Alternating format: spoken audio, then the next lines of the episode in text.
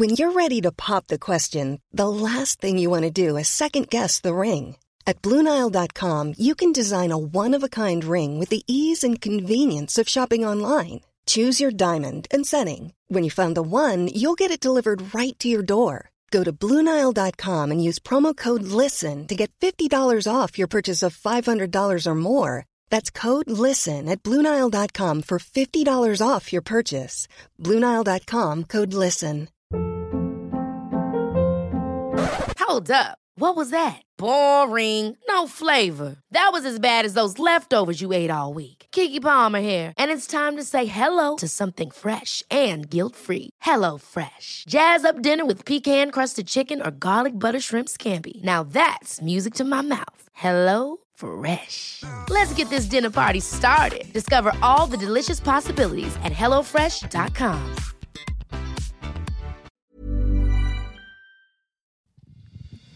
Det här är Bögministeriet, en gravt homosexuell podcast där ni får följa en grupp vänner som fläker ut sina liv i etern. Det handlar absolut inte om sex, eller jo, det gör det. Men också en hel del om relationer, känslor, drömmar, frustrationer, ja, helt enkelt om våra liv tillsammans. Hjärtligt välkomna! Hej och välkomna till veckans avsnitt av Bögministeriet. Anton Renström heter jag som sitter och ska leda denna skuta. Med mig har jag två gulliga småpojkar. Den ena heter Thomas. Hej, välkommen. Tack. Och den andra heter Camilo. Hej Anton. Välkommen, det är ditt första för säsongen. Ja, men det är det faktiskt, säsongspremiär. Ja. Mm. Vi hade ju förra veckan så körde vi ett avsnitt. Ja, vi är varma i kläderna nu. Så vi kommer bara babbla på, så bryt av när du vill säga något. Absolut. Ja. Jag tänkte på den här första veckan i oktober, så är det ju en stor dag och det är ju kanelbullens dag. Ja. Den är ju lite kontroversiell, tänker jag. Vad det går? Igår tisdag var det kanelbullens dag. Jag åt ingen kanelbulle. Det är fan... Men varför åt du inte kanelbulle? Nej, men för att jag missade det. Jag jobbar hemifrån. Vad har du för chef? Ja, men igår jobbade jag hemifrån faktiskt. Ja, men din chef kunde budat en bulle. Nej, alltså nu är ju liksom vi. Jag är ju en del av företaget. Jag är en del av the management, så att säga. Där har vi problemet. Ja, det är problemet. Du måste gå och köpa din egna jävla. Nej, men jag hade väl kanske hoppats att Filip, min sambo, skulle ta med sig en kanelbulle, men det gjorde han ju inte. Varför bakar inte han bullar? Ja, jag vet inte, jag ska ta det med honom sen. Ja, det tycker jag verkligen. Thomas då, fick du någon kanelbulle? Nej, jag jobbade hemma. Jag såg sen på internet typ att de hade kallat till ett möte med 100 kanelbullar och sånt där. Bara bullarna och kallade? Nej, alltså de hade köpt in kanelbullar. Till de anställda. Förlåt, remind me igen. Är det här någon slags regeringsutskott du jobbar på? Eller var det? Olof Palme International Center. Just det, så ja. Det var typ så här... Kanelbullar från Alimenta, typ så här. Det var liksom inte en fabrik eller något. Precis. No. Med kaffe från Nicaragua, precis. 100 7-11 kanelbullar. Men vad känner ni med kanelbullens dag? Tycker ni att det är bra att den finns? Alltså jag tycker att den uppfyller sin funktion. Jag menar, under alla år som jag har jobbat på kontor har det varit väldigt trevligt varje gång det är den här semmeldagen, kanelbullens dag. Det är liksom ingenting man går ut och marscherar på gatorna för, men det ger ju liksom en liten härlig krydda på tillvaron, tycker jag. Mm. Eller? Mm, ja. Så positiv säkert. Jag tänker så här att jag är lite osäker på vad det är bara för att hylla kanelbullen. Det är liksom inget... Nej, så det är några så här bagare som har utsett den här dagen till att vi ska köpa kanelbullar. Det är alltid kommersiellt. Alltid kommersiellt. Och hylla vårt kulturarv kanske också. Så att det tror jag inte var syftet med det, men vi kan ju hoppas. Nej, men jag tänkte, för jag såg väldigt mycket på sociala medier igår, så var det väldigt mycket som fladdrade runt och väldigt många kvinnor, lite yngre, som faktiskt är lite irriterade över det här med att det har ju blivit så... I fikarummet så sitter man där, men idag ska jag unna mig en bulle för det är kanelbullens dag, och bara, men gud, den är så stor, kan vi inte dela på den istället? Och att det blir så mycket prat om äthets och så vidare när det är såna här kanelbullar och semmeldagar och så vidare på företag. Mm. Och jag tycker att det är intressant det där, för det är en ny generation, de är ju bara, men de tar en bulle om de vill ha en bulle. Men är man uppvuxen i ett diet 80-tal och 90-tal så är det ju känsligt det där, och speciellt på företag. Eller att man växer upp idag med alla normer som finns på Instagram. Exakt. Och att man ska vara pinsmal. För det här precis. Som du säger just nu var precis det jag skulle säga, för att eftermiddag i Petri så tog Kristoffer Garplind upp det, att det har blivit en slags så här, alla de här matdagarna gör att man typ nästan belyser vem på kontoret som har ätstörningar, för att det blir så himla uppenbart att den personen inte tar någon kanelbulle och den annan. Och sen så har vi jag-personen som när jag jobbade tog 3 kanelbullar. Exakt. Och allas rester. Skamlöst. Liksom. Ja, men skamlöst och ätstörningar liksom åt andra hållet. Ja. En overeater. Men det är ju faktiskt så här... Absolut, man kan se det som en känslig grej, och att man kanske inte ska göra sådana saker som belyser problem på det sättet. Man kan också se det som att, men gud, kom igen, kan vi bara få käka någonting? Ja. Mm. Och sen så får de som har problem bara leva med sitt jävla problem. Eller, ja. Så var det med det. Ja, men det var inte alls vad jag menar. Men... Jag jobbar på en arbetsplats. Det kan bli ett intressant avsnitt. Ja, det kan bli intressant. Kategoriskt då. En frisk fläkt i oktobernatt. Jag jobbade på ett företag tidigare där den som var kontorsansvarig köpte in semlor. Ja. Och sen när semlorna kom så delade hon semlorna på hälften och sa då så här, när hon så här, de var så stora, man behöver inte ha en sån stor. Och nej, men alltså det var så kul, för en av mina kollegor reagerade jättestarkt. Han bara så här, men är du dum? Jag vill ha en semla. Varför du delat på min semla? Jag vill ha en semla. Make it whole again. Men var det snålt eller var det? Nej, liksom... det var för att hon tyckte att de var så stora, det räckte med en halv. Och att hon hade bestämt det då och sa det öppet inför alla. Det är också helt sjukt att man bara sa de var så stora så man kan, det räcker med en halv. Jag skulle säga ett tips till alla arbetsgivare är ju faktiskt att köpa minisemlor eller minibullar. Så man kan ta 2. Nej, men så får alla ta hur många man vill. Liksom. Ja. Jag hade tagit 4 kanske. Och någon kanske tar en. Man väljer själv liksom. Är inte det en bra lösning? Jo, det tycker jag är en jättebra lösning. Jag tycker vi ska ge, liksom, slå ett slag för minisaker utav allt. Det är jättetrevligt med miniburgare, minisemlor, minibullar. Men då måste det också beställas massor, så att man inte bara beställer små och rätt antal. Så det måste ju ändå vara dubbelt eller trippelt, så att man får äta 2 eller 3 om man vill.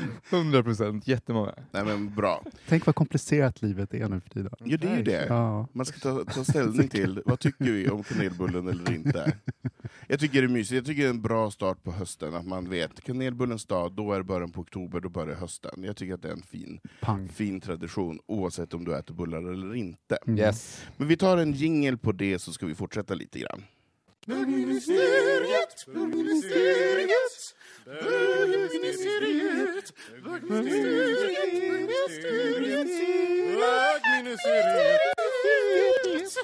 Jo då, mina kungligheter, då har vi ju haft en begravning för cirka 2 veckor sedan, när den engelska drottningen gick ur tiden. Vad hette hon nu?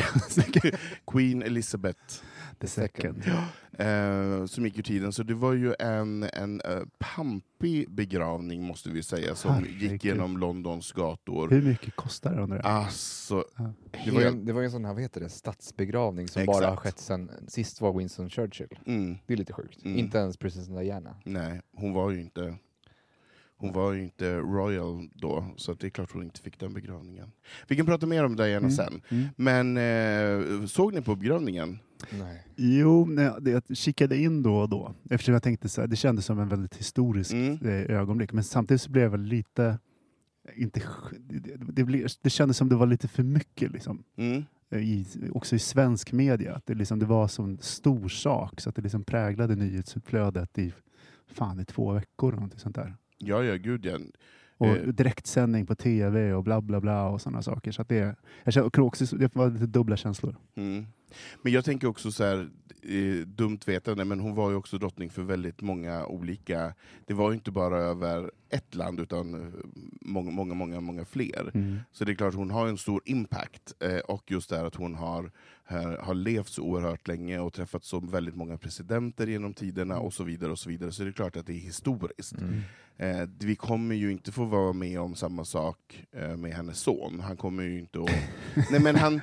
han kommer ju inte att sitta som kung så länge som hon har suttit som drottning. Nej, det är lite så, som vår kung faktiskt. Ja, exakt. Han var också ung där. Ja, och det blir ju någonting historiskt med det. Och därför satt jag som klistrad, tyckte att det var ganska coolt att se ändå hur det går till. Och hur mitt logistiska jag blir ju helt bara, men hur är det möjligt att de kan ha koll på allt det här? Det är helt fantastiskt. Men det är ju britter, det är ju så analt. Ja. Så liksom det är ju också så att den här dagen har ju planerats alltså, i detalj väldigt, sen väldigt länge.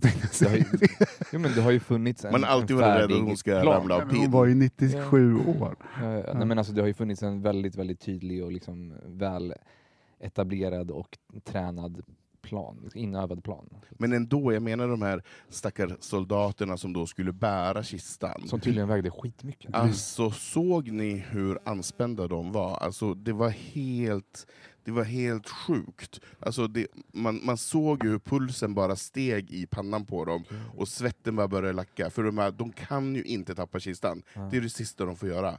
Men hur jävla tungt måste det ha varit då? Men det var tydligen jättetung. Alltså det såg ju galet ut. Och de såg ju ut som de var 14 år, de där små pojkarna som skulle bära. Så fascinerande. Vill du hjälpa dem? Jag ville hjälpa dem, jag tyckte de var gulliga. jag tyckte att de... Ge dem ett handtag. Jag ville ge dem ett handtag. Inte just med kistan kanske. Ett annat handtag. Nej, men jag tyckte ändå att det var intressant. Och det fick mig också att... börja ställa lite frågor så här, men hur jävla royalistisk är jag egentligen? Grät du? Nej, det gjorde jag inte. Nej, det gjorde jag faktiskt inte. Jag känner så här, men herregud, hon var så pass gammal. Gud, vad skönt för henne att slippa allt det här ansvaret. Så jag känner, hon har gjort sitt. Jag tycker mer fint att hon fick frid på något sätt. Men jag tänker så här, hur mycket royalister är vi tre som sitter här? Kan vi på någon skala så här definiera oss, Camilo? Alltså jag är verkligen för eller emot monarkin. Och jag tycker att den på ett sätt så ger den diskussion som känns så här inte så relevant just nu. Det finns så mycket viktigare saker att prata om. Att jag tror nästan att det har gynnat monarkierna i världen, att det händer så mycket annat så att ingen orkar bry sig. Det finns viktigare saker att göra. Och till en viss del kan jag tycka att de uppfyller sin funktion som någon slags... liksom reklampelare för det land de företräder. Och speciellt när de gör någonting bra, som till exempel då kronprinsessan Victoria eller prinsessan Diana på sin tid. Att det finns ju saker man kan göra och skapa skillnad och liksom opinion utan att behöva vara för politisk, och liksom också göra någonting som lämnar... När man lämnar efter sig någonting fint eller historiskt liksom positivt. Men jag skulle inte säga att jag är jätterojalist, även om jag är ganska fascinerad av kungligheter. Det måste jag säga att jag är. Och Thomas då? Men jag ska säga det här som typiskt svenska inställningen. Jag är i princip emot, för det är ju liksom en rest från ett helt sjukt system. Liksom. Det är inte jämlikt på något sätt. Och på något sätt så betyder det någonting. Det kommer alltid att betyda någonting. Och så.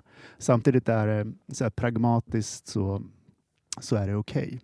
Särskilt om kungahusen har reformerat sig. Som det svenska kungahuset har tagit bort ganska många olika saker. Och jag tänkte faktiskt på det när kronprinsessan Victoria gifte sig. När kungen och Silvia stod där tillsammans med Victoria, stod Daniel och sen stod Daniels föräldrar, alltså från Ockelbo, och det var det på något sätt som hela den här resan från, för Sverige har varit extremt hierarkiskt och traditionellt och konservativt och sådana saker, som hela resan hade kommit till någon sorts vägs ände, för det blev någon sorts folkhemsbröllop. För det här var ju, vad hette han? Daniel Olsson, vad hette han? Daniel Westling. Ja, familjen Westling stod där från Ockelbo bredvid. Och det är nästa steg i dynastin. Liksom.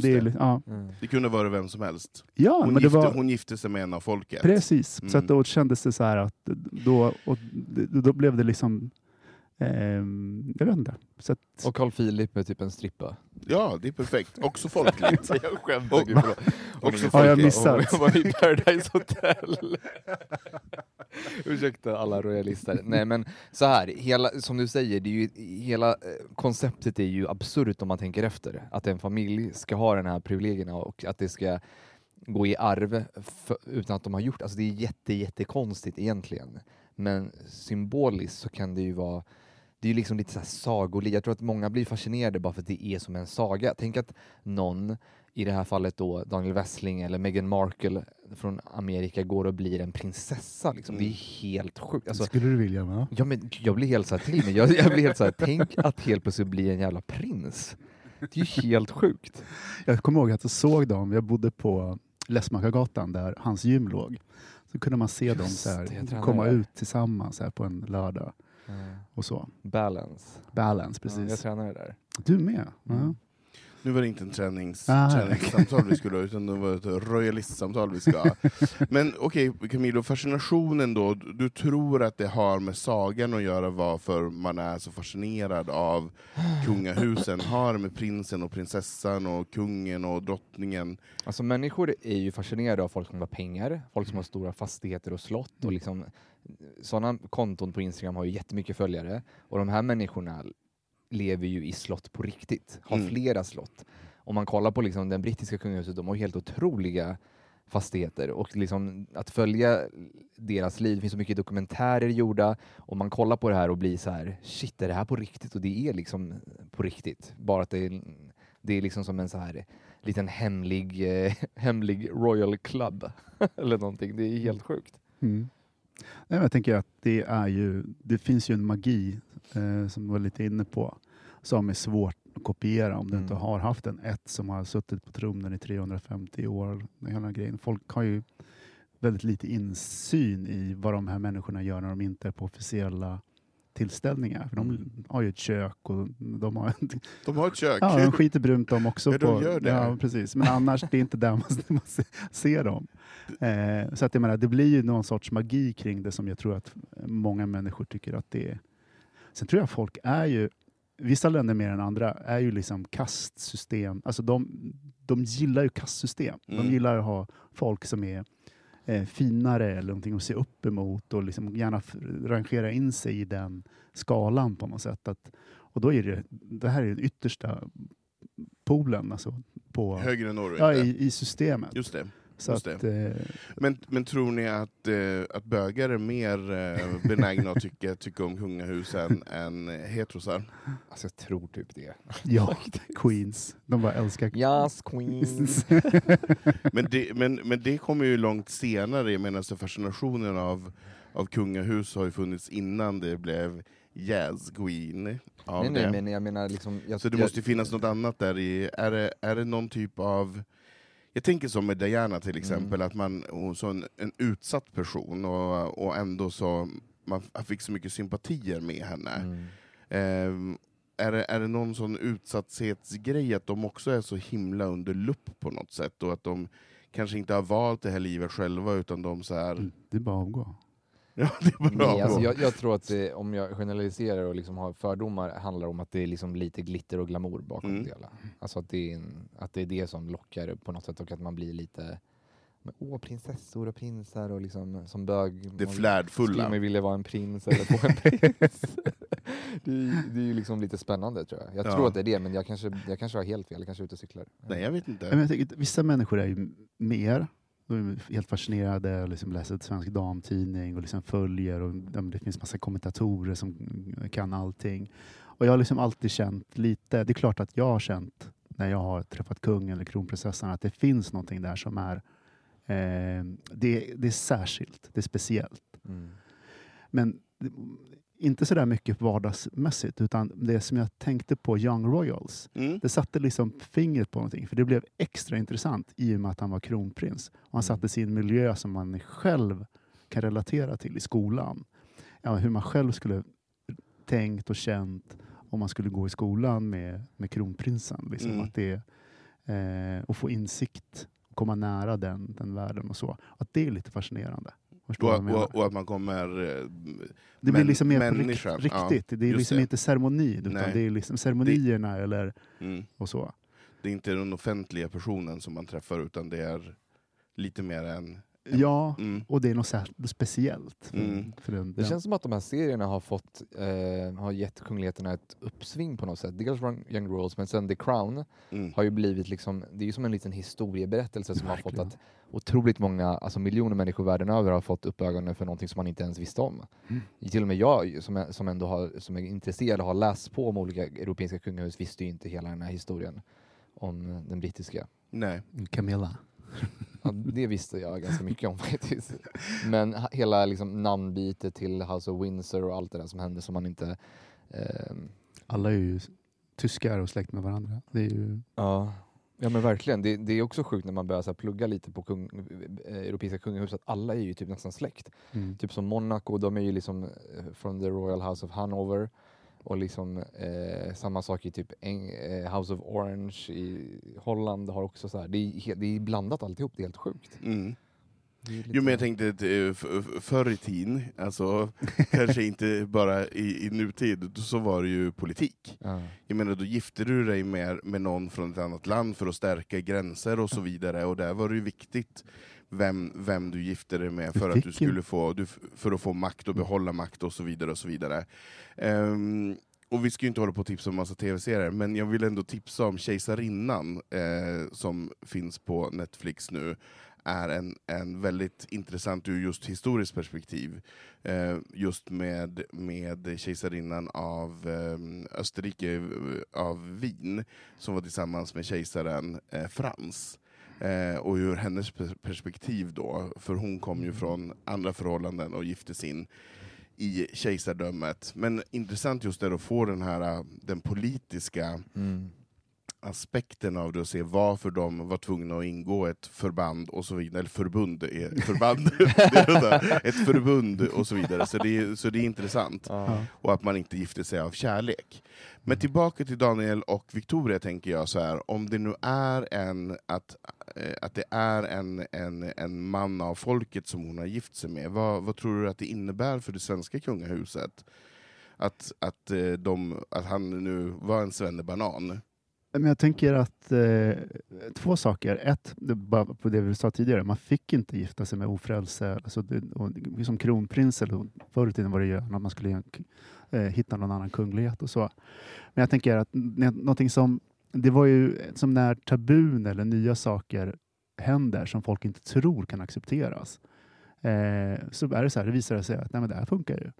Och han bär ju den rollen... kanske bättre än många andra prinsar och så vidare. Så att jag menar, jag känner bara att det...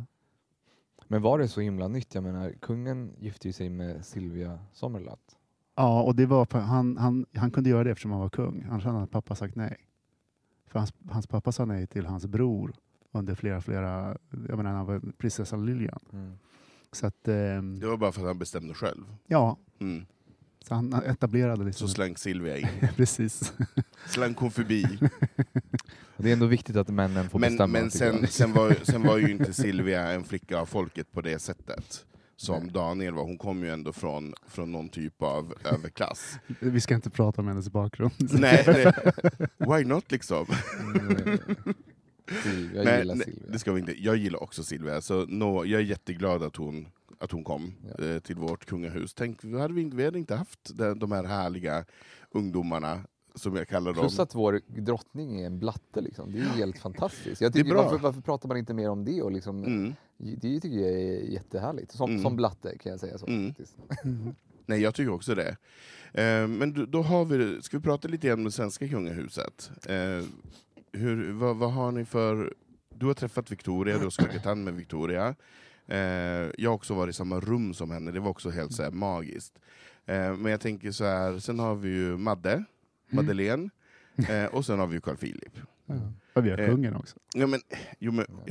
Men kungen är inte jätte... Jag blir mest störd på att varför kan han inte ha en riktig frisör som klipper det håret bak? Varför ska han se ut som en tjorv bak i håret? Han är ju en brat. Ja, men han är inte en brat. Han är så pass gammal att han ska vara välklippt och det ska vara nyfriserat. Det ska inte vara långt hår i nacken. Du är ju så konservativ, Anton. Nej, men alltså förlåt, det ser inte klokt ut. Det ser ut som en liten tjorv. Det ser ut som man ska ha en liten hästsvans. Man vill behålla det håret han har. Ja, fast I'm sorry to say. Det är så här, tiderna, nu måste jag bara byta ämne lite grann. Tillbaka till det engelska kungahuset. Pojkarna där har ju väldigt tunt hår. Ja. De har ju väldigt, väldigt, väldigt tunt hår. Varför gör man inte någonting åt det om man har så fruktansvärt mycket pengar? Vad menar du? Men, fast det här tycker jag är onödigt. Varför ska de göra det för? Det är, antingen får de ha det som de kan ju uppenbarligen göra precis vad de vill. Mm. Jag tycker de bara borde snagga sig. Mm. Men varför ska de lägga pengar på att försöka uppnå ett ideal som inte ens existerar, som är bara löjligt och ouppnåeligt. De håller på att bli äldre, de håller på att tappa håret. Låt dem tappa håret och låt dem vara skalliga. Alltså jag tycker det är ju varför rakar de inte håret då? Nej, men det vet väl inte jag, men uppenbarligen så trivs de väl i sitt hår. I sitt tunna hår. Jag tycker bara onödigt att hålla på och så här, tycker att de ska se perfekta ut. De är redan snygga. Varför ska man försöka göra dem ännu mer ouppnåeliga? Kom igen. Jag tyckte det var synd på begravningen med de där små flintarna. Så jag tyckte man kunde jag tycker det är synd att din bild är så skev och hur man ska se ut. Satt på en liten mössa på dem när de var ute och gick för miljontals publik. En povelrammelmössa liksom så här. Ja, ja. Men jag, svenska kungligheterna, jag har faktiskt träffat alla förutom kungaparet. Jag har sett dem men inte liksom träffat dem. Men när jag har jobbat på hotell och restaurang så har jag serverat allihopa förutom då kungaparet. Vem är trevligast? Victoria, kronprinsessan Victoria, utan tvekan, alltså otroligt trevlig. Jag träffade henne flera gånger, men när jag jobbade på Nobis hotell så hade hon en bokklubb med hotellvdens fru. Och då träffades de lite då och då, hade sin bokklubb. Och då var hon där och då hade hon precis fått Estelle faktiskt. Mm. Så då så var även Daniel Westling där och de gick upp och fick Nobis-sviten som de liksom hade för sig själva medan de hade bokklubb. Det var helt konstigt för de kände hotellveden. Men kronprinsessan var jättetrevlig. Madeleine också supertrevlig. Men hennes man Chris kan jag säga. Det är lite skvaller kan jag säga. Ja. Det är inte förtal. Han var typ lite alkis när jag serverade dem. För det var typ lunch på en restaurang i Stockholm. En känd. Och så kommer de in och vi har ganska, det var liksom efter lunchruschen så det var ganska lugnt och jag fick ta hand om deras bord och hon var supertrevlig men han var typ dels inte så trevlig och sen så vem dricker 2 öl och typ en 6 vodka på lunchen? Är inte det lite konstigt? Någon som är törstig. Det var Gud vilket skvaller Camilo. Det var inte jättetrevlig stämning tyvärr. Det var dålig stämning. Ja men han kändes inte, det var liksom ingen varm, hon var jättetrevlig men det var liksom så här. Det var ingen myslunch direkt. Nej. Och sen Carl Philip är ju lite nördig. Han har varit på brunch på Strandhotell när jag jobbade där. Och han liksom är otroligt snygg. Och alla hans vänner ser likadana ut och är snygga. Och liksom, det är liksom som en parodi på någon slags överklass sammankomst. Men jättetrevlig. Mm. Men Victoria är min favorit. Mm. Titta på mig. Ja. Vad ska jag säga? Nej, men om du har någon favorit eller om du har något att säga. Jag har träffat alla utom Madde. Filip bara flyktigt. Alltså, mina favoriter är jag menar, Silvia är väldigt fin i sättet. I varje fall utåt när jag har träffat henne. Hon kompenserar lite sin make när de är ute på officiella uppdrag. Om man träffar dem där. Det andra är, men annars när jag har haft kontakt med kronprinsessan på Svenska institutet och så i olika saker så har hon varit, hon är påläst, hon är intresserad, hon är down to earth så att jag menar det är min favorit. Hon känns som någon som är gjord för Sverige liksom, på något sätt i det sättet. Nej, det ska bli spännande. Det ska bli kul när hon ska få bli drottning. För vi kommer ju förmodligen att få uppleva det. Om vi får leva och friska. Inshallah. Så det kommer bli kul. För hon känns ju som att det är en ny modern person. Mm. Jag tänker just där att hon också har varit på gaygalan. Och hon känns väldigt så här friendly till världen. Verkligen. Så jag skulle gärna vilja att hon tog över redan nu. Har ni några så här internationella favoriter? Så historiskt finns det ju massa som liksom Princess Diana såklart och Grace Kelly. Det är också en så här ikonisk. Känner ingenting för Grace Kelly tyvärr. Men alltså, kanske man känner, men det är liksom ändå ganska så här ikonisk historisk person. Som Prins Albert. Kan du berätta om Prins Albert? Nej, jag tänker på det. Piercingen. Det är min favorit. Han är väl från Monacos. Ja, precis. Det är han som är storfursten. Sen finns det ju liksom kontroversiella som typ Mohammed bin Salman. Saudiarabien. Som är liksom en tyrann snarare. Ja, den där grisen. Ja. Det känns som att man har vi bor ju i Sverige, i Europa, i vår lilla bubbla. Man har ju mycket mindre koll på de för Mellanöstern och de asiatiska kungahusen. Men det finns ju hur många som helst, kejsardömen och i Thailand och Mellanöstern finns i Saudiarabien, Jordanien och flera andra där i de här emiraten. Det finns ju hur många, de har ju hur många, eftersom de kan ha flera fruar så finns det hur många prinsar och prinsessor som helst. Mm. Alltså det är liksom sjuka listor. Var och varannan blir ju prins och prinsessa där. Medan inför det här avsnittet så läste jag lite på Svensk Damtidning på hemsidan. Och då, inför det här avsnittet? Ja, men vi visste att vi skulle prata om kungligheter. Research. Och då så såg jag att jättesnopet, att danska kungahuset, helt plötsligt så har flera av prinsarna och prinsessorna blivit av, eller två eller tre som här i Sverige blivit av med sina titlar. Och att tydligen att det var värsta skandalen därför att alltså de berörda föräldrarna, vilka det nu är, jag har inte så koll på vilka det är där. Visst fick reda på det samma dag, så det var liksom så här de var ju helt bestörta. Mm. Att ens barn liksom går från prins och prinsessa till typ greve och typ någonting. Ja, stackars dem. Men alltså jag skulle säga, hade jag växt upp där och var prins, jag hade blivit fett jävla irriterad om jag fick gå från prins till greve. Greve låter ju som någon så här. Jag kommer ihåg att jag tyckte att de danska prinsarna var ganska snygga när vi var små. Ja, då var de små. Jättesnygga. Ja, precis. Då var ju danska, de var ju Joakim. Joakim heter den och sen heter han... Han struliga. Joakim. För det är hans barn som har förlorat. Ja. Aha. Men jag tänker, de har ju en väldigt snygg son. Ja. Mary och den andra, vad han nu heter. Väldigt, väldigt, väldigt, väldigt, väldigt tjusig. De är ju väldigt tjusiga, alla de där danska barnen.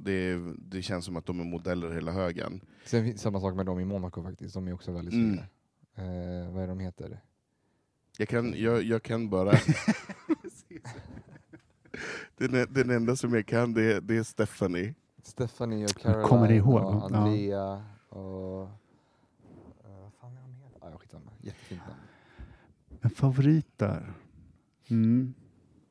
Nej, men så många har jag inte. Rania, hon är ju väldigt vacker och hon är ganska politisk. Ja, absolut. Det är ju ett kungahusen fortfarande styr, så att det är ju helt sjukt. Det är också bara... Min favorit är ju den danska drottningen. Jag tycker att hon är så jävla cool. Jag älskar henne. Alltså jag tycker hon är så cool.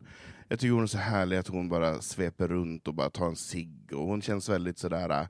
väldigt relaxed. Ja, den här kända bilden av en cigg i en hand och en pulse i andra hand. Liksom bara. Ja, alltså hon är en jag tycker hon är spännande och intressant. Så hon är nog min favorit, förutom då kronprinsessan Victoria som är min svenska favorit.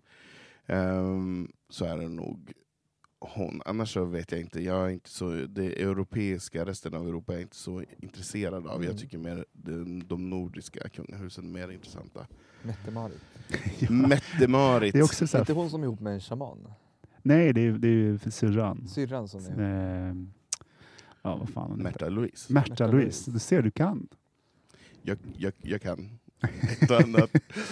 Jag har ju en docka som är döpt efter Mette-Marit. Ja, såklart. Så jag är ju en kunglig liten docka. Vad gör du med Mette-Marit? Jag brukar vabba mycket. Hämtar henne på dagis och så här, när hon vill ha. Hon vill ofta åka på resor. Hon vill ofta att pappa ska åka på res, sportlov och påsklov och sådana saker. Men vad härligt. Men Carl Philip då? Han är ändå en gay-favorit. Han känns som att han är högt uppsatt som det gick mycket skvaller om honom tidigare att han hade haft en relation med Peter Jöback och det var mycket så här fram och tillbaka. När man tittar tillbaka på det känns det ju helt märkligt. Ja. Det bara, men han var ju lite hemlig. Han verkar ju vara en blyg kille liksom. Ja. Sen är han lite som sin far. Han liksom har inte talet på samma sätt som Victoria och har. Typ gjorde det här liksom, han ska ju vara designer och så plagierar han också, det är lite pinsamt. Nej, han gjorde det tillsammans med någon, var det inte så? Sen gav han inte credit någon till. Grej som var ganska typ obvious plagiat typ och att de inte ens i så fall... Slottet, Tre Kronor, skjutet. Ja. Det är lite så här, kom igen. Sen kan man också känna sig, finns det någon design som är ny? Är inte allting plagiat av något annat? Det finns jag tyckte att det var lite hårt. Det finns ju väldigt uppenbara fall av plagiat faktiskt. Och inspiration i olika saker. Carl Philip, då rycker Anton ut liksom, med sin lans. Och sen så gillar han sportbilar. Ja, vem gillar inte sportbilar? Precis. Nej, men han verkar trevlig. Han gör ju inte jättemycket för världen liksom. Men han är ju absolut en trevlig prins. Gud, vilket positivt. Ja, men vi känns väldigt positiva till royalisterna. Jag nästan skäms lite, måste jag säga. Ja, men du ser, det syns inte. Du sitter och purrar. Så här glad att vi inte sett dig på jättelänge. Det är royalties vi ska prata om för att få dig på fall. Pratar inte om douchning eller... Har vi några som inte är favoriter då? Har vi några royals som vi känner så här, den här... Ja, men Mohammed bin Salman. Ja. Skulle jag säga. Ja, han, men det känns så obvious. Och sen tyckte du Chris var lite fylletråkig. Ja, han kändes som en så här rik... Men han är ingen kunglighet, eller? Alkoholiserad börshaj, typ. Mm. Nej, men det var de känslorna jag fick. Men jag tror att om jag skulle träffa någon så tror jag att jag skulle liksom tycka att det var skitkul att få käka middag med Camilla. Ja, Parker Bowles. Yes. Ja, okej. Är du pro Camilla? Ja, hon verkar raffsig, tänkte jag säga. Vad heter det? Nej, men vad heter det? Raffig, alltså så här rapp och ha humor. Okej. Ja. Det är kul. Mm. Ja, så hon har egentligen inte gjort något fel. Jag tycker ju snarare synd om henne. Och hela liksom hur allt gick till. Och att det slutade bra ändå. Var ju, de verkar ju verkligen ha haft en otroligt stark kärlek för varandra. För jag menar, det här pågick ju under jättemånga år. Alltså tiotals år. Mm. Och som till slut liksom ledde till att de gifte sig. Mm. Det är ju en fin historia trots allt. Men... Ja, det trodde man ju aldrig. Nej. Men jag har lite svårt för henne. Jag är team Diana. Shocker. Så jävla konservativ, Anton. Ja. Fast det här med Diana, alltså, jag fattar inte varför folk... Det var en tragisk död. Hon hade en komplicerad situation. Men samtidigt, jag tyckte det liksom löser igenom alldeles så mycket med sina rådjursögon. Och liksom, du vet, jag köpte aldrig det där. Oj. Men jag tänker att hon men jag tänker Thomas, hon var så hon blev ju verkligen en prinsessa av folket. Ja. Hon gick ju ner till folk. Ja, men alltså hon visade sig verkligen mänsklig. Sen att det var smart, strategiskt, PR-mässigt och så vidare. Skitsamma. Men just det här att hon besökte HIV-smittade, AIDS-sjuka patienter som ingen hade vågat ta i med tång. Mm. Alltså hon gjorde väldigt mycket som gjorde att väldigt många, kanske minoritetsgrupper, också kände så här: det här är en prinsessa för oss. Mm. Så jag tror att... Okej, det är inte så svårt att slå de andra i den här familjen. Jag tror inte det. Så att det var ganska lätt fångat att bli så folklig. Ja. Och jag tror att hon var helt rätt i tiden också. Alltså det var just där och då som man skulle göra det här skiftet. Mm. Det var coola tiden också i Storbritannien när de hängde med pop... Ja, men precis. När Elton John och Diana var ute och festade tillsammans med andra high society-personer. Men om man kollar på intervjuer och dokumentärer, det finns ju dels den här dokumentären typ Present Diana in Her Own Words eller någonting som är släppt nu på senare år, gjord på massa inspelningar från hennes egna liksom privata stunder med den här logopeden eller vad fan det var. Hon hade ju någon sån här person som hjälpte henne. Men, och då, har ni sett den dokumentären? Den är ju sjuk. För då har de ju spelat in henne under flera år i sina privata små. Då har hon helt öppnat upp sig för den här mannen som hjälpte henne. Och sen så har så släppte de då det här. Den fick ju massa kritik för att ska man verkligen släppa det här utan hennes godkännande. Men det är ju ganska bra. För där får man verkligen se henne som hon, alltså hur hon var privat. Och hon känns ju genuint som en fin människa faktiskt. Alltså, mycket av intervjuerna man ser är ju liksom planerade, men det här är ju inte det. Hon trodde inte att det här skulle släppas. Det här var privata inspelningar, alltså jättelånga. Och sammanlagt är det typ en timmes dokumentär. Och jag tycker hon känns genuint som en fin, god människa. Och sen så har hon liksom tonfallet och hur hon pratar, hur hon liksom ser på folk och jag förstår att folk blir lite så här, och hon var väldigt vacker och säga vad man vill, men folk blir ju lite så här, blir helt, när någon är så där vacker och snäll och liksom har personligheten, då blir man ju lite förtrollad typ. Mm. Och sen så var hon ju i egenskap av sin position världens mest kända person eller kvinna. Ja, hon gjorde sig ju själv väldigt, väldigt känd. Mm. Hon var ju duktig på att vara på de rätta ställena. Alltså den tidens liksom, i princip Kim Kardashian. Det fanns ju ingen som paparazzina följde efter med. Jämförelse. För Kim tänker jag. Ja, för Kim är det ju jättetrevligt. Alltså Anton, du kommer ut som värsta royalisten. Ja. Mm. Man känner gränsen här. Men är du förvånad? Man inte får passera. Liksom. Mm. Ja, nej, alltså Diana är ett kapitel. Men henne har vi pratat om i så många avsnitt, så jag tycker vi behöver inte götta ner oss mer i henne. Mm. Men jag tycker ändå att det är intressant just det där att med bögar och sagorna om prinsen och prinsessan. För man borde egentligen ha velat haft en... Är det prinsen eller prinsessan man vill vara? Vad är det? För det är väldigt normativt. Det är en väldigt normativ värld som de lever i. Prinsen eller prinsessan, så det? Nej, alltså när man då som liten homosexuell person satt och ville vara prins eller prinsessa, så det var ju inte så att man skulle förgifta sig med en av samma kön precis. Nej. Så det känns konstigt att man är så fascinerad av någonting som ändå som inte ligger så nära ens egna liv. Jag tänker också så här, när ska den första bögen komma? Ja. Alltså det finns någon i, jag googlar det, men en okänt, jag har varit upptagen eller så här avbruten och han inte läsa klart, men det finns någon öppen i något asiatiskt kungahus. Mm-hmm. Något litet kungahus. Litet betan. Något litet uppe i bergen, typ, i kloster. Jag hann inte se så mycket, men ja, det finns tydligen en homosexuell. En enda royal homosexuell finns det. Men historiskt sett finns det ju jättemånga, som Sveriges förra kung.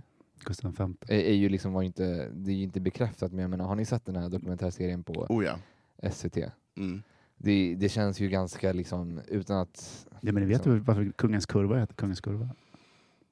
Kungens kurva. Berätta gärna den, för det är ju roligt, Thomas. Jag tror att du berättar en gång till. Har jag det? Jag tror att du har gjort det, men gör det gärna igen. Gör det gärna igen. Du får gärna göra det, men visst är det i princip bekräftat att han var ju typ... Alltså, han var ju... Ja. Nej, men som Gustav III också, som det fanns ett så här vittnesmål att han hade flugit på någon i Kungsträdgården eller så bara, det är i trädgården så här. Men kungens kurva, kungen blev avsugen, sög av sin chaufför som körde av vägen i den här kurvan. Va? Nej, men sluta, det här är inte på riktigt. Ja, men googla. Internet ljuger aldrig. Kungen körde i varje fall av i kungens kurva. Därför är det kungens kurva. Och det var när han blev avsugen av en annan person som var en man. Och därför blev det kungens kurva. Det är ju en jag älskar kungens kurva bara därför. Jag tänker mest på att om man säger på polska så är det kungens eller kurva. Kurva. Mm. Men det är en annan sak. Det är en annan... Det kanske var två flugor i en smäll. Det kan ha varit två flugor i en smäll, vem vet. Sen kanske kungen hade andra kurvas.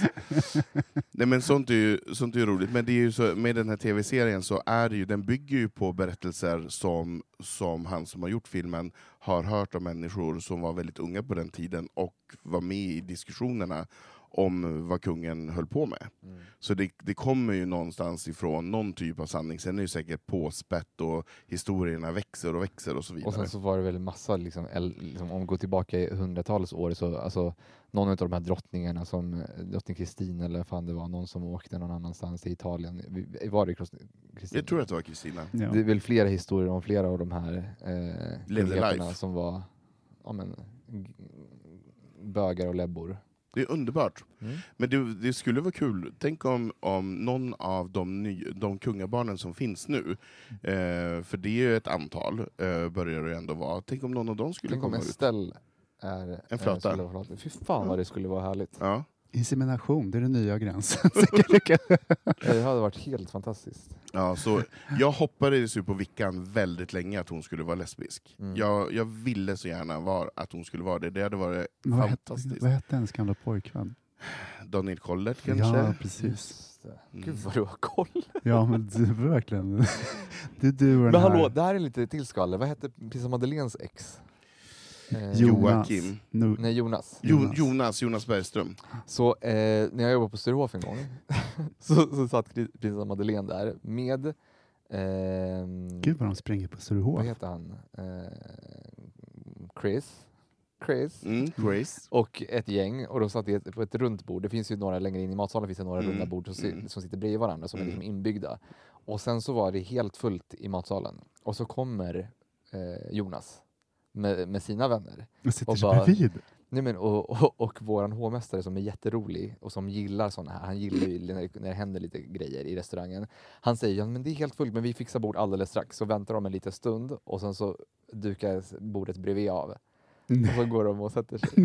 Sätter dem precis bredvid. Och det här, alltså det var så awkward. Jag hade inte det bordet men jag hade stationen bredvid och kunde se hur det liksom, de var ju tvungna att hälsa på varandra. Men det är liksom, hallå hur awkward ändå. Underbart. Jag älskar din chef. Jävla roligt. Ja, fantastiskt. När man får utöva sin kungliga makt. Ja, det var. Men vi tar en paus där, tack. Ja.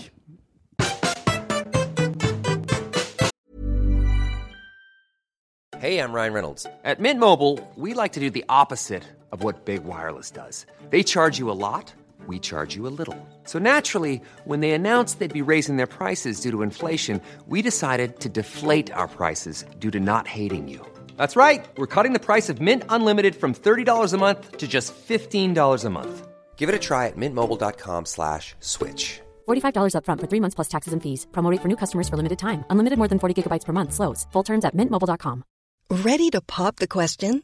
The jewelers at BlueNile.com have got sparkle down to a science with beautiful lab-grown diamonds worthy of your most brilliant moments. Their lab-grown diamonds are independently graded and guaranteed identical to natural diamonds, and they're ready to ship to your door.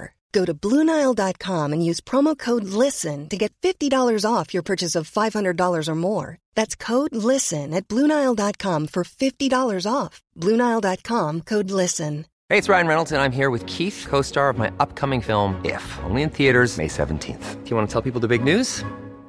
All right, I'll do it. Sign up now and you'll get unlimited for $15 a month and 6 months of Paramount Plus Essential Plan on us. MintMobile.com/switch.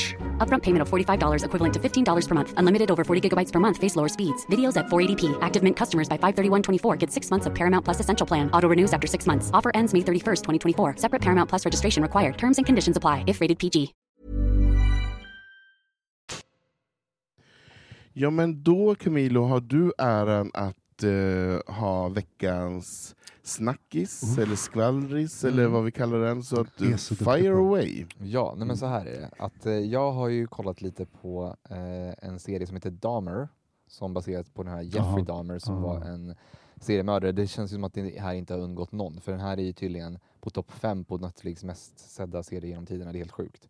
Det är värsta hypen. Är den så populär? Ja, den är sjukt populär. Jag förstår inte riktigt varför, för jag har börjat kolla på den nu. Jag har sett halva. Och jag har sett allt. Okej, jag har sett halva och vi kommer till det, men den är ju brutal. Jag kan inte sträckkolla den direkt. Jag kan bara se ett avsnitt i taget, sen så mår jag ju illa.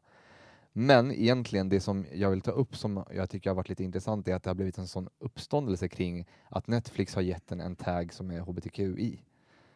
Och att till exempel då, om jag kollar här vad QX har skrivit, så har de ju sagt att tittare har rasat och skrivit in och sagt att till exempel då Netflix taggade Jeffrey Dahmer-serien med HBTQ. Jag är helt paff, skrev han. Det var inte jättespännande konto där. Ja, det här är inte representationen vi vill ha, skrev en annan.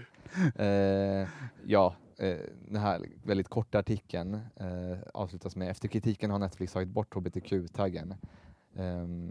Förutom den här artikeln, som det är ju en QX-artikel, så den går inte direkt djupdykande kan man ju säga. Men jag blir mest förvånad över att det blir en så stor grej av det här, för att nu när jag har sett serien typ halva, så är det ju en väldigt tydlig homosexuell karaktär. Han går på typ bastuklubb och han är ju gravt homosexuell. Han är gravt homosexuell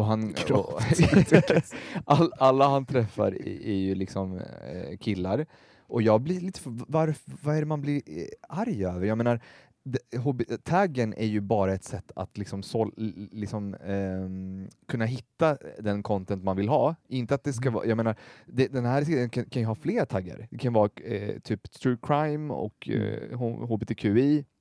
Precis som en annan serie kan ha, typ att den är både true crime och att den handlar om en alla dra... Alltså, gud, jag vet inte, ni förstår vad jag menar. Det jag kan finnas fler taggar. Varför blir man upprörd över något sånt här? Jag kan ändå förstå någonstans att den taggas ju i... Det är ju negativ. Alltså, han är ju en massmördare. Han mördar ju och äter upp sina offer. Det är ingen feelgood överhuvudtaget. Nej. Och är det man då som hbtq-person vill bli förknippad med att man är en massmördare? Nej, kanske inte. Fast det är klart att det inte är det handlar om. Det betyder, kan man bara tagga positiva saker? Det är en bra fråga, men jag tror att det är så de känner. Ja, för jag tänker så här, jag kan hålla med er båda. Jag tänker att hbtqi-märkningen är ju främst för att man ska hitta filmer med hbt, så, med temat. Mm. Alltså, det är ju liksom inte... och inte... Det här känns inte riktigt som det är temat. Nej, temat är ju en massmördare. Ja. Men jag kan tänka mig också att... Jag tycker inte att jag bryr mig speciellt mycket. Jag tror jag såg ett halvt avsnitt, sen tyckte jag det var jobbigt. Mm. För att jag vet inte vad det skulle leda till. Han skulle fortsätta mörda och liksom, du vet. Mm. Men, vad skulle jag säga? Det försvann. Nej, men sen alltså det är ju... Sen kan man ju ställa sig mycket psykologiska frågor och säga, varför mördade han? Var det för att han ville trycka undan sin sexualitet? Eller alltså bla bla bla så. Alltså, jag tycker det får man ju i serien får man ju se ett samtal som man har med en psykolog. Och där psykologen, jag vet inte vad termen var, men det finns ju en term för när någon gillar att liksom... han gick ju igång sexuellt på att sprätta upp folk och hålla i deras organ. Mm. Det fanns ju tydligen en term för det är ju helt sjukt. Men det är inte, han var ju inte unik. Mm. Så egentligen kanske han inte är... Liksom, han var ju inte en klassisk homosexuell. Men besides the point. Jag tycker liksom att hela grejen är... Jag förstår inte varför folk blir upprörda. Man måste väl kunna tagga saker som har homosexuellt innehåll. Positivt eller negativt. Det handlar inte om att någon... Det är ingen som på riktigt väl tror att den här serien ska återspegla hur bögar är. Alltså, men det är det som jag tror är grejen. Nu kommer jag på vad jag sa, det var precis det. Men att jag tror att det finns en sån stor känslighet i communityt kring hur man representeras och presenteras. Och att det har funnits liksom en tradition av att när det har funnits en hbt-karaktär, så har den ofta varit en knasig, psykiskt sjuk person som har mördat och liksom, eller varit tragisk och sådana saker. Så att det finns liksom att man är superkänslig kring det. Nej, men precis. Och jag försvarar inte de här personerna men jag förstår någonstans vart någonstans de kanske hittar lite irritation i den här taggningen. Mm. Och att man inte vill att det ska vara negativt, utan man vill att förebilderna ska vara positiva. Mm. Men sen det kanske är någon homosexuell seriemördare som ser på det och blir positiv att den är taggad, så det, vad vet jag. Men det är ju en fantastisk berättelse, och det är också så den är värd att se. Den är helt värd att se, och sen finns det många andra ingångar. Det finns mycket rasism som man kan ifrågasätta. Var han rasist eller inte? Hur valde han sina offer och så vidare. Det finns också teorier att Lasermannen hittade inspiration hos honom med sitt skjutande därefter. Så det är en intressant historia som man kan njuta av istället. För sen är den ju smaskig. Det är ju inte härligt att se när han håller i hjärtan och så vidare, och det är definitivt inte trevligt att se när han mördar x antal personer som får panik helt enkelt när de inser att de inte kommer komma därifrån. Mm. Nej, alltså den är ju sjuk, den här serien. Jag klarar faktiskt inte av att se mer än ett avsnitt i taget, sen så mår man ju lite illa. Så den är ju liksom verkligen klassisk morbid fascination. Gud, ja. Men om man bara lite snabbt återgår till det här med representation, så tycker jag ändå att på något sätt att det är viktigt att visa att... Det behövs egentligen inte, men jag tycker inte att en representation av bögar eller hbtq måste vara positiv alltid. Det är väl viktigt att man visar att det också finns idioter som är homosexuella, och att det gör väl bara att man normaliserar hela, liksom, att det inte blir någon stor grej. Sen så kan man ju börja fundera, behövs ens den här taggen i så fall? Mm. Jag menar, som vissa säger, det kan väl lika gärna bara vara ett true crime drama, men den taggen finns ju för att det fortfarande kanske inte finns så mycket representation överlag i Netflix och de andra streamingtjänsternas katalog. Och då är det ju trevligt att man som, om man är intresserad, kan liksom trycka på den och se allting som har innehåll. Fast jag tror att om man trycker på den taggen så kanske man inte, det är inte det här riktigt man förväntar sig få. Nej men så är det ju inte. Och jag menar så här, vi får heller inte glömma att det är inte så länge sedan som homosexualitet faktiskt var en sjukdom i Sverige. Det var 1979 som det blev klassat som ej en sjukdom längre. Så att jag menar, det är inte så länge sedan. Och det är klart att det finns människor som lever med det här och att man hela tiden blir identifierad med att man är en avart och att man är en sjukdom, att man är en pest. Och hela HIV-debatten som man inte ens har, man fick inte ens träffa sina anhöriga och sina pojkvänner, bla bla bla bla. Det är ett infekterat sår. Jag har en grej som kanske kan göra det lite mer tydligt. Om det vore en crime-film om pedofili och de hade satt i HBT taggen. Hade det varit okej också? Fast det är ju inte samma sak. Nej, men det här är en massmördare som äter sina manliga offer. Ja, alltså jag vet inte riktigt. Alltså jag förstår vad du menar. Jag tycker för det första så tycker jag att det är konstigt att folk är så himla lättkränkta och blir upprörda över allt möjligt. Och jag tycker inte att det är en så himla stor grej för det första. Men för det andra så tycker jag ändå att bilden av en homosexuell eller hbtq ska vara nyanserad. Och jag tycker inte att det är, för min del så ser inte jag, ifall jag då trycker på den taggen och det kommer upp någonting från RuPaul.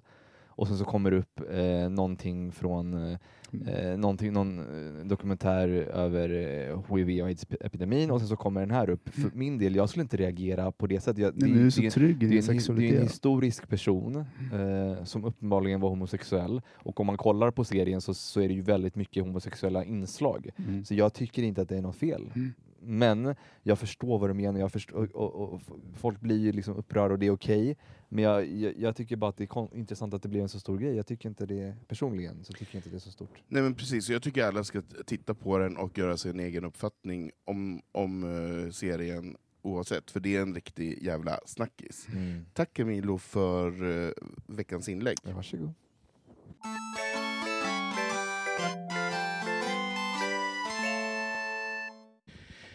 Jaha hörni, mina royalister till bögministeriet. Säg inte sådär och börja skruva på mig. Revolution! Nej, jag tror nog att vi är tre stycken royalister som tindrar med ögonen. Projektion. Alltså, jag måste säga att det var en väldigt så här, intressant blandning mellan så här, royalism och kungligheter och massmördare idag. Exakt. Liksom, man måste balansera. Men väldigt lite sex. Så då undrar man lite grann så här, tror ni att det kungliga sexet är bättre än Svensson-pöbel-sexet? Tror du att Carl Philip är duktigare på att ha sex än någon annan? Nej, jag tror att han är ganska tråkig. Faktiskt, tyvärr. Jag tror inte att de är bättre, Anton. Smakar de annorlunda? Däremot så blev drottning Victoria var ju tydligen sextokig fast hon var så pryd. Det tycker jag var en intressant kombination. Alltså den här brittiska... Pryd och sextokig. Ja, det är en intressant jobbig kombination. En dubbelnatur. Ja. Ungefär som Landby. Ungefär som Landby, precis. Nej, jag skulle gärna smaka på Carl Philip. Jag har inga problem att smaka på. Det förstår vi, på den, Anton. På den, både bak och fram. Både bak och fram och upp och ner och fram och tillbaka. Det är tur att han är över 40 i alla fall. Han är över 40, det är han verkligen. Men Camilo, vad brukar vi säga? Vad vill vi för någonting? Nej, men ni får jättegärna skriva in till oss om ni har förslag på ämnen eller om ni har några synpunkter på avsnitten eller om ni bara har en historia ni vill dela med er av. Och det får ni gärna göra på vår hemsida bogmuseet.se eller på Facebook eller på Instagram. Så hör av er jättegärna. Vi tar upp det mesta som ni skriver. Precis. Och Thomas, vart ska vi följa dig i livet? Jag började precis hem som jag sa förra veckan. Alltså det var så roligt när du sa det. För då kände jag, gud är vi med i parlamentet? Så jag lyssnade på det där 2 gånger efteråt. Och jag skrattar så mycket när du säger, var ska vi följa dig? Det var helt ärligt. Och det var så ärligt för du ville bara hem. Och det var så jävla härligt. Men förutom om man följer dig hem, kan man följa dig på några sociala medier? På Instagram. Bra, vad heter du där? Tomboy. Stockholm. härligt. Mm. Och jag heter Anton Renström på Instagram. Och Camilo, vad heter du på Instagram? Jag heter Cocolicious på Instagram. Mm. Bra. Och följ gärna Bögministeriet och skriv in lite brev och annat smått och gott till oss. Mm. Så hörs vi om 2 veckor igen med en ny trio med Bumba. Ha det så gott! Puss, puss, puss, puss! Bögministeriet, Bögministeriet, Bögministeriet, Bögministeriet.